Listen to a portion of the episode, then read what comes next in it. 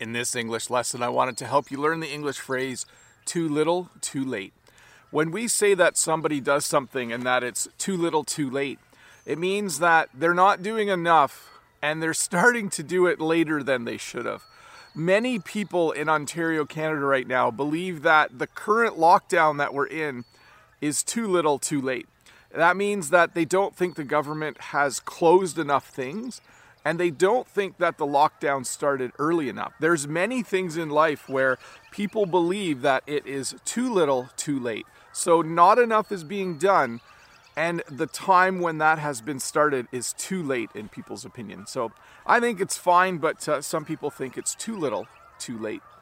The other phrase I wanted to teach you today is the phrase better late than never. Now, I did teach this phrase a couple years ago, but I thought it was worse. it was worse. I thought it was worth reviewing. Uh, better late than never applies to this video in particular. Sometimes it's better to do something late than to not do it at all. You'll probably notice that this English lesson is a few hours late. It's actually early Monday morning right now. I usually do these the day before and they come out in the night when I'm sleeping. But I thought it's better late than never. I thought I should get up, get outside, and do this English lesson so you at least have a Monday English lesson to watch. So, definitely, this is a situation where it's better late than never. It's better to do it than to not do it at all. So, let's review. When you say too little, too late, you're referring to someone or some organization that does something and what they're doing isn't enough in your opinion, and you also think they're doing it later than they should have.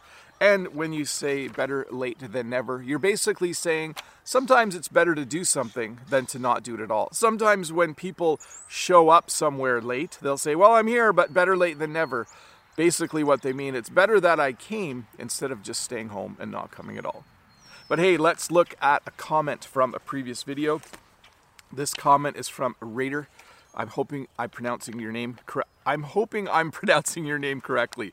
And Raider says this I'm wondering why the way you pronounce Niagara is so different from online English dictionaries. And my response was this I have a bit of a regional accent. People in my area, when speaking quickly, hello, cat, say it that way. It is the same with Toronto. When we say it quickly, we forget a few letters. So I have, thanks Raider, by the way, for that comment. I have a Southern Ontario accent, probably an Ontario accent. That's the province I live in. Um, and it comes out a lot when I say the names of local areas.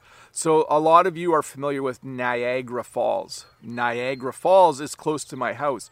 But when I speak quickly and when I speak normally, I say Niagara Falls. I hardly I hardly, I hardly pronounce the N-I-A. It sounds more like an A, Niagara Falls. So I go to Niagara Falls a lot. When people visit me from far away, I take them to see Niagara Falls. Um, and then the same with Toronto. If I say it slowly and clearly, I would say Toronto, Toronto, Ontario, Toronto, Toronto. You hear how it eventually just becomes Toronto? I've been to Toronto a few times. Uh, Toronto is about two hours from my house. Um, I, I've been there. I usually go once a year. Actually, I haven't been this year because of COVID, but I usually go to Toronto once a year. So Toronto becomes Toronto, like Toronto. So it sounds kind of funny. The Toronto Maple Leafs, the Toronto Raptors. I guess that's just my uh, regional accent, but I think it's a pretty big region. Most of Ontario speaks the way I speak. Anyway, see you in a couple days with another short English lesson. Hi, Bob the Canadian here. Thank you for listening to this English podcast lesson.